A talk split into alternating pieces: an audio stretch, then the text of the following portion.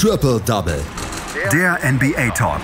Auf meinsportpodcast.de.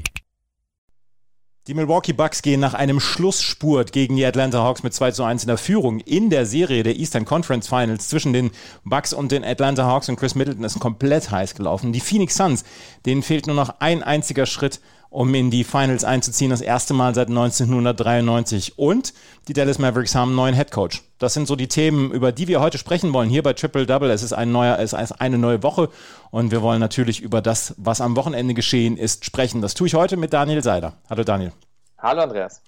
Ich habe das Spiel geschaut zwischen den Milwaukee Bucks und den Atlanta Hawks und ich habe drei Viertel lang gedacht, yo, die Atlanta Hawks werden weiterfliegen und können hier mit 2 zu 1 in Führung gehen. Nach Blitzstart, nach einer wirklich hervorragenden ersten Halbzeit verlieren sie aber trotzdem das Spiel gegen die Milwaukee Bucks am Ende sogar relativ klar mit 113 zu 102, sodass zum Beispiel auch Sanadis Antetokounmpo noch 22 Sekunden spielen kann, sodass die ähm, Bankspieler sogar noch rauskommen. Was ist da passiert zwischen, ich sage jetzt mal, Ende drittes Viertel und Ende, Ende des Spiels? Äh, Trae Young hat sich verletzt. Und zwar auf die wohl kurioseste Art und Weise, wie ich es in den letzten Jahren NBA gesehen habe. Er wollte nämlich nach einem Dreier, nach einem Eckendreier schnell wieder nach vorne rennen und gewöhnlich stehen ja hinter der äh, Seitenlinie die Schiedsrichter und tritt auf den Fuß eines Schiedsrichters und knickt um und muss anschließend in die Kabine. Das war kurz vor Ende des dritten Viertels. Da waren die Bucks schon wieder ein bisschen näher dran. Da waren es, glaube ich, noch vier Punkte zu dem Zeitpunkt. Aber ab dann hat man natürlich gemerkt, die Hawks können die Offensive nicht mehr so rennen, äh, wenn ein Trey Young eben nicht mehr auf dem Feld ist. Da hat es ein Danilo Gallinari versucht. Äh, Lou Williams hat es viel gemacht. Aber es ist natürlich nicht das Gleiche, als wenn dein Floor General dann auf dem Platz steht. Die Atlanta Hawks waren in dieses Spiel gegangen wie die Feuerwehr. Am Anfang gleich mit 7 zu 0. Da musste dann äh, Mike Budenholzer auch die erste Auszeit nehmen. In der ersten Halbzeit war es ein richtiges Happening von den Atlanta Hawks, oder? Ja, auf jeden Fall. Die haben richtig, richtig Spaß gehabt. Ähm, du hast es erwähnt, 7 zu 0, die erste Timeout von Mike Budenholzer. Dann ähm, bauten die, Bucks, äh, die Hawks sogar ihre Führung aus. Es stand äh, mit, zwischenzeitlich 17 zu 4 und es schien tatsächlich alles in die Atlanta-Richtung zu gehen. Antetokounmpo, also Janis, nicht Thanasis, hatte ähm, kurz äh, na, nach Beginn des Spiels schon zwei Fouls nach nicht mal drei gespielten Minuten. Und somit dachten die Hawks tatsächlich, dass alles läuft. Ähm, die Bucks haben nichts getroffen. Äh, Gerade von außen lief sehr, sehr wenig. Aber Anfang, äh, Mitte des ersten Viertels kam man so langsam wieder ran. Die Hypothek wurde wieder ein bisschen kleiner, ähm, weil die Hawks einfach dieses heiße Shooting nicht mehr so aufrechterhalten können. Und da muss man natürlich auch sehen, dass die Hawks mit sehr, sehr vielen Verletzungen spielen. Äh, wir haben einen Bogdanovic, der sowohl am Knöchel als auch am Knie verletzt ist und äh, ein Danilo Gallinari, der sich eher mit Schmerzen durch die Playoffs wankt. Ähm, und deshalb war das umso bedeutender, dass die Hawks so früh, so frisch gestartet sind, weil diese Führung von ganz am Anfang hat man tatsächlich durch die ganze Partie mitgenommen. Die Bucks haben nicht geführt bis kurz vor Ende des dritten Viertels. Also da haben die Hawks ähm, tatsächlich immer mal einen 10 Punkte ähm, Vorsprung rausspielen können, weil es einfach alles gefallen ist. Und offensiv waren die Bucks dann doch sehr auf Janis Antetokounmpo fixiert, der in der Zone einen sehr, sehr guten Job gemacht hat. Er hat quasi das gemacht, was man sehr viel von ihm erwartet. Gar nicht mal den Ball nach vorne gebracht, sondern er hat in der Zone gewartet, dass vielleicht ein Drew Holiday ein Pick and Roll mit ihm spielt, ein Chris Middleton mit einem Pick and Roll mit ihm spielt und dann war er extrem effektiv in der Zone. Ja, und wenn du dann im vierten Viertel einen Chris Middleton hast, der in zwölf Minuten 20 Punkte auflegt und deine Mannschaft quasi fliegend zu diesem Sieg bringt, dann ist es halt doch dann schwer, dich zu schlagen.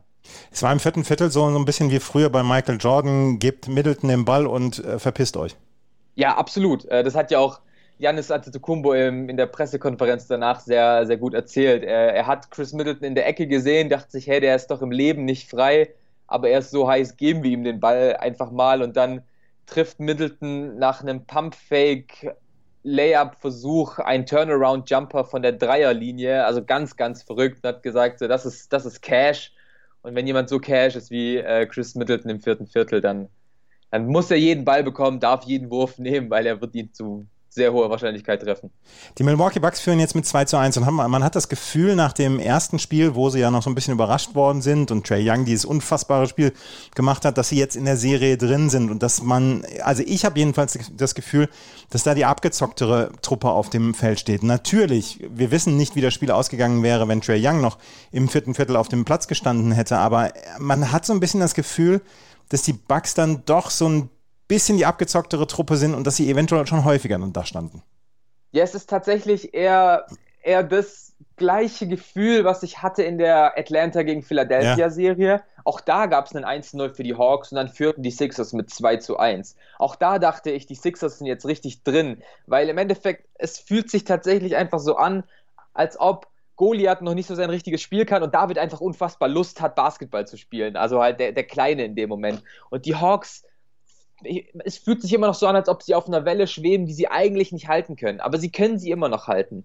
Und ja, ich, ich wage es noch nicht tatsächlich eine Prognose zu liefern, aber ich sehe die Bucks da schon weiter als die Sixers, um, um zu sagen, hey, wir hatten es schon wieder nicht geschafft, dass unsere drei besten Spieler ein gutes Spiel machen. Drew Holiday in diesem Spiel zum Beispiel nur mit sechs Punkten. Und wenn wir diese Intensität aufrechterhalten, Janis in der Zone parken, Janis gute Looks geben, ein Chris Middleton ein gutes Spiel macht, dann sehe ich eigentlich keinen Weg, weshalb es die Bucks nicht schaffen sollten, diese Serie zu gewinnen.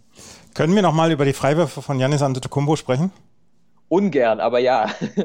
Janis Antetokounmpo, ich hatte schon mit Amir hier bei Triple Double drüber gesprochen, braucht ewig lange für Freiwürfe. Und dass er die Nerven bewahrt, obwohl er von den Zuschauern verlacht wird, die mitzählen, wie viele Sekunden er braucht, bis er dann mal zum Freiwurf abdrückt, ähm, dass er da dann die Nerven behält, das ist dann auch schon, das ist dann auch schon richtig gut. Aber dass er überhaupt so lange braucht und dass er von den Schiedsrichtern so gelassen wird, das ist schon bemerkenswert es, die ganze Diskussion hat ja erst in diesen Playoffs so wirklich angefangen, weil Janis das erste Mal so einen Freiwurf ähm, abgepfiffen bekommen hat. Davor hat sich ja niemand wirklich Gedanken gemacht über diese 10-Sekunden-Regel, wie lange man ja für einen Freiwurf ab der Ballabgabe brauchen darf. Aber natürlich, ähm, die Fans zählen mit. Das sind natürlich immer keine Sekunden, das sind eher so, mehr man versucht, die Zeit ein bisschen wegzurennen. Aber dennoch, ähm, im, im Referee-Report nach dem Spiel gab es auch drei Freiwürfe, bei denen Janis Antetokounmpo über zehn Sekunden gebraucht hat. Und das ist natürlich eine Sache, die das Schiedsgericht ganz sicher nach der Saison angehen wird, um zu sagen, hey, wir achten da in Zukunft länger drauf, wir zählen das wirklich ab. Und dann muss sich Janis Antetokounmpo in der Offseason Gedanken machen, ob er diese räudige und grausame ähm, Freiwurf ähm, Angewohnheit vielleicht endlich abstellen kann und vielleicht ein bisschen einen schnelleren Release hat. Und ja, aber dass es ihn ein bisschen beeindruckt, zeigen ja auch seine Zahlen. In Milwaukee trifft er 60 Prozent der Freiwürfe, auswärts nur noch knapp über 50. Also da zeigt sich ja schon auch, dass ihn dieses Herunterzählen doch ein bisschen beeindruckt.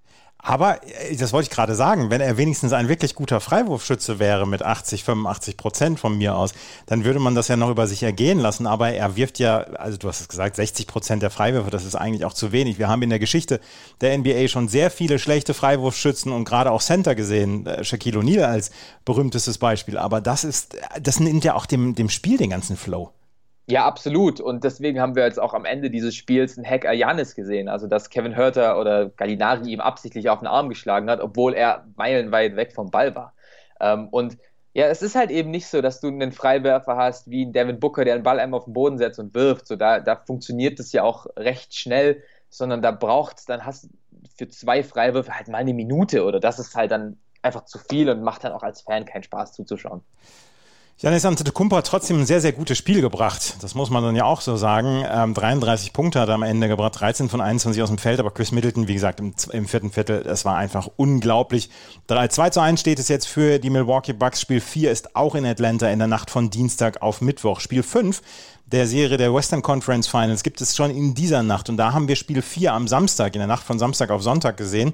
Und das war ein, ja, eine Defensivschlacht, die am Ende die Phoenix Suns mit 84 zu 80 gegen die LA Clippers ähm, gewonnen haben. Die Fans von New York Knicks und Detroit Pistons aus den 90ern werden, werden selig in Erinnerung geschwelgt haben während dieses Spiels. Es war nicht immer so richtig schön anzuschauen, aber die Suns entführen dieses Spiel 4 aus LA und sind einen Sieg entfernt von den ähm, NBA Finals. Und wir müssen sagen, die Andre Ayton hat so sein Coming Out hier in den NBA Western Conference Finals. Ja, es gibt ja auch schon die Diskussion, äh, wer ist der beste Spieler aus dem 2018 NBA Draft? Ist es Luka Doncic, ist es DeAndre Ayton oder ist es Trey Young? Ähm, ich glaube, alle drei Teams sind sehr, sehr zufrieden mit ihrem Pick. Ja. Die Hawks eben mit Young, die Mavs mit Luca und die Suns mit DeAndre Ayton. Und ja, diesen Status, den, den, er jetzt in den Playoffs bekommen hat, als dominanter Big, als Mann, über den man auch mal eine Offense laufen lässt, wie es die Phoenix Suns in dieser Serie permanent machen, das hätte man ihm vor der Saison und vor den Playoffs, glaube ich, noch gar nicht so wirklich zugetraut. Aber er macht das wirklich gut. Er ist extrem effektiv. Ähm, er trifft halt auch mal Würfe, die nicht direkt am Ring sind. Gerade seine Midrange-Jumper, die sind sehr, sehr unterschätzt, weil sie ihm einfach extrem viele Möglichkeiten geben. Weil gegen Ivica Subac hat man das auch schon öfter mal gesehen. Trifft die Andre Ayton seine ersten zwei Midrange-Jumper, dann muss Ivica Subac ihn ganz anders verteidigen. Und dann kann das Pick and Roll ganz anders gelaufen werden zwischen Booker und Ayton, zwischen Paul und Ayton. Und das ist eine unterschätzt wichtige Waffe für die Phoenix Suns und er zeigt es einfach auch in den Statistiken. 19 Punkte, 22 Rebounds. Die Andrew Ayton ist einfach extrem wichtig äh, für dieses Phoenix Suns Team, offensiv wie defensiv natürlich. Und er kann, er kann auch kleinere Leute verteidigen. Er ist ja sehr, sehr fix auf den Beinen und er hat sehr viel an der Verteidigung gearbeitet und er hat selber gesagt, Chris Paul hätte ihm Anfang der Saison bis Mitte der Saison das Ohr abgekaut, dass er dominanter werden soll, dass er unterm Korb ja mehr Aktivität zeigen soll, dass er auch mal Muskeln zeigen soll etc. Und das zeigt er jetzt in den Playoffs. Und das ist eine ganz, ganz, ganz starke Partie. Worüber wir noch gerade sprechen müssen, Devin Booker hatte sich die Nase gebrochen und ist jetzt anderthalb Spiele mit Maske aufgetreten, hat dort nur Backsteine geworfen, hat dann in der zweiten Halbzeit die Maske abgenommen, hat gleich wieder einen auf die Nase bekommen. Und jetzt weiß man nicht, ob er in Spiel 5 dann wieder mit Maske auftaucht, weil seitdem seitdem er die Maske trägt, ist der Shooting-Touch weg. Ja, wir haben es ja vor Spiel 3 schon miteinander angesprochen, dass Devin Booker die Maske nicht so wirklich gefällt. Also er, er, er rückt sie ab und zu hin. Er, er sieht nicht so wirklich confident aus mit der Maske, deswegen hat er sie mitten im Spiel einfach mal abgenommen, was einfach kein schlauer Move war. Das muss man einfach so ehrlich sagen. Äh, denn es ist, die Nase ist extrem angeschwollen gewesen nach diesem Zusammenprall mit Patrick Beverly. Und ja, da jetzt eben nochmal den Schlag beko drauf bekommen zu haben, kann natürlich leider das Aus für Spiel 5 bedeuten. Ich habe bisher noch keine Statusmeldung gelesen, aber ähm, ich kann natürlich verstehen, dass er sagt, ich will mein Touch wieder, ich will mein, meine klaren Looks wieder haben, weil wenn die Maske auch nur ein bisschen im Auge ist, dann hast du ja eigentlich eine verschwommene Sicht durch das Plexiglas. Ähm, und ja, wir müssen, wir müssen sehen, wie es, wie es sich mit Devin Booker äh, da noch verhält. Aber an der Stelle dann nochmal Shoutouts an die Andre Ayton für dieses äh, T-Shirt von äh, Devin Booker, was er getragen hat vor dem Spiel gegen die LA Clippers, nämlich von dem, von dem Spiel in der äh, von dem Foto in der Pressekonferenz mit Devin Booker, wo er mit dieser gebrochenen Nase und den zwei Tempos in den Nasenlöchern sitzt. Ja, ja, dann muss man auch noch ein bisschen den Spaß der Kollegen aushalten. Schaffen die LA Clippers noch so die Wende, beziehungsweise holen sich Spiel 5 in Phoenix? Sie müssen jetzt on the road gewinnen. Ah, es, ist, es wird extrem schwer. Ähm, die, äh, die LA Clippers sind so ein bisschen die Denver Nuggets der letzten Saison. Zweimal 0-2 zurückgelegen, zweimal zurückgekommen. Allerdings sieht das jetzt diesmal anders aus, weil du legst jetzt nicht mehr nur 0-2 hinten, du legst jetzt mit 1 zu 3 hinten. Das heißt, du musst drei von drei Spielen gewinnen. Und ich sehe es ehrlich gesagt nicht dass die Clippers einmal so aufdrehen können und die Phoenix Suns darauf nicht antworten können. Denn klar, jetzt vor, vor zwei Nächten haben wir ein Low-Scoring-Game gesehen. Devin Booker hat nicht gut funktioniert. Ähm, Chris Paul hat nicht so wirklich funktioniert. Im Endeffekt war alles die Andre Ayton. Ähm, auch von der Bank kam wenig. Cameron Payne, der nach seiner Verletzung noch ein bisschen rostig aussah. Cam Johnson hat nicht viel getroffen. Aber Devin Booker und Chris Paul können deutlich besser spielen bei den LA Clippers sehe ich wenig Spieler, die arg viel besser spielen können, als sie es in den Spielen 1 und 2 und 3 gezeigt haben. Klar, Spiel 4 muss man so ein bisschen ausgleichen, aber ich sehe den Sprung, den die Suns machen können, größer als die, den Sprung, den die Clippers noch machen können. Und deswegen kann ich mir schon vorstellen, dass die Clippers jetzt auswärts in Phoenix nochmal gewinnen werden, weil Paul George vielleicht nochmal Revenge-Game bekommt, nachdem er wieder Klatschfreiwürfe ver ver äh, verworfen hat, weil vielleicht ein Terrence Mann zeigen kann, dass seine 39 Punkte gegen Utah keine Eintagsfliege war. Aber das auf Dauer zu halten, sehe ich ehrlich gesagt nicht und wird, glaube ich, auch extrem schwer. Wir werden sehen. Heute Nacht um 3 Uhr, Spiel 5. Und morgen werden wir natürlich über dieses Spiel sprechen. Eine Nachricht haben wir noch, eine Personalie. Die Dallas Mavericks haben Jason Kidd als Head Coach verpflichtet. Jason Kidd, der 2011 die Meisterschaft mit den Dallas Mavericks geholt hat, hatte allerdings nicht so richtig viel Erfolg als Head Coach bislang. Ist das so eine Entscheidung der Dallas Mavericks hier? Da ist ein bekanntes Gesicht aus der Liga, den holen wir wieder zurück, weil ja so richtig, so richtig positiv gestimmt scheint die Fanbase nicht zu sein es sind komische Zeiten in Dallas. Das muss man tatsächlich ganz ehrlich so sagen. Ich glaube einfach, ähm, dass ein bisschen versucht wurde, Luka Doncic jemand an die Seite zu stellen, an dem man sich orientieren kann. Ähm, Luka ist Point Guard, Jason Kidd war Point Guard. Jason Kidd war einer der All-Time Greatest Point Guards, die wir in dieser Liga haben. Luka wird da auch irgendwann in diese Sphäre aufsteigen.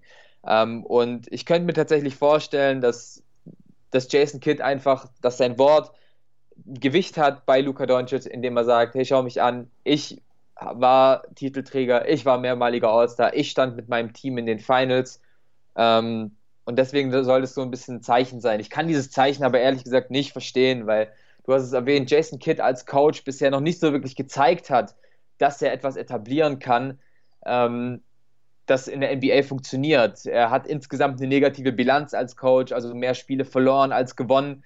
Er hat natürlich bei den Milwaukee Bucks mit Giannis Antetokounmpo einen Spieler geformt, der zum zweimaligen MVP geworden ist. Und Antetokounmpo wird auch nicht müde, das zu erwähnen. Er war auch sehr, sehr ähm, genervt von den Bucks, als sie damals Jason Kidd entlassen haben. Allerdings sieht man ja, was für Potenzial die Milwaukee Bucks haben und wie wenig Jason Kidd daraus nur äh, rausgeholt hat. Er hat mal ein Defensivkonzept entwickelt, was er aber nicht mehr angepasst hat. Und somit sind die Bucks von der zweitbesten Defense zur 26. besten Defense gerutscht. Ähm, und ich weiß es nicht, ob sich Jason Kidd jetzt in den zwei Jahren LA Lakers äh, Assistant Coach weiterentwickelt hat. Ähm, ich glaube, er hat einen sehr guten Draht zu den Spielern. Le auch LeBron James hat ja nach der Verpflichtung getwittert, er wird Jason Kidd vermissen. Aber ich glaube halt einfach eher, dass Jason Kidd ein guter Kommunikator ist. Ob er so ein guter Coach ist, ich wage es zu bezweifeln. Komische Zeiten, Dallas, du sagst es. Das waren die Nachrichten und die Ergebnisse aus den letzten beiden Nächten in den NBA Playoffs. Wir steuern unwillkürlich auf die NBA Finals zu. In der Eastern Conference Finals, da wissen wir es noch nicht, wer der neue äh, Champion sein wird oder beziehungsweise Eastern Conference Champion. Bei der Western Conference Finals, da kristallisieren sich so ein bisschen die Phoenix Suns heraus. Das war Daniel Seiler mit seinen Einschätzungen zum Wochenende und zu den Nachrichten vom Wochenende. Danke, Daniel. Danke, Andreas. Schatz, ich bin neu verliebt. Was? Da drüben. Das ist er. Aber das ist ein Auto. Ja, eben. Mit ihm habe ich alles richtig gemacht. Wunschauto einfach kaufen, verkaufen oder leasen. Bei Autoscout24. Alles richtig gemacht. Triple Double. Der NBA Talk. Auf meinsportpodcast.de. Schatz, ich bin neu verliebt. Was? Da drüben. Das ist er. Aber das ist ein Auto. Ja, eben. Mit ihm habe ich alles richtig gemacht. Wunschauto einfach kaufen, verkaufen oder leasen. Bei Autoscout24. Alles richtig gemacht.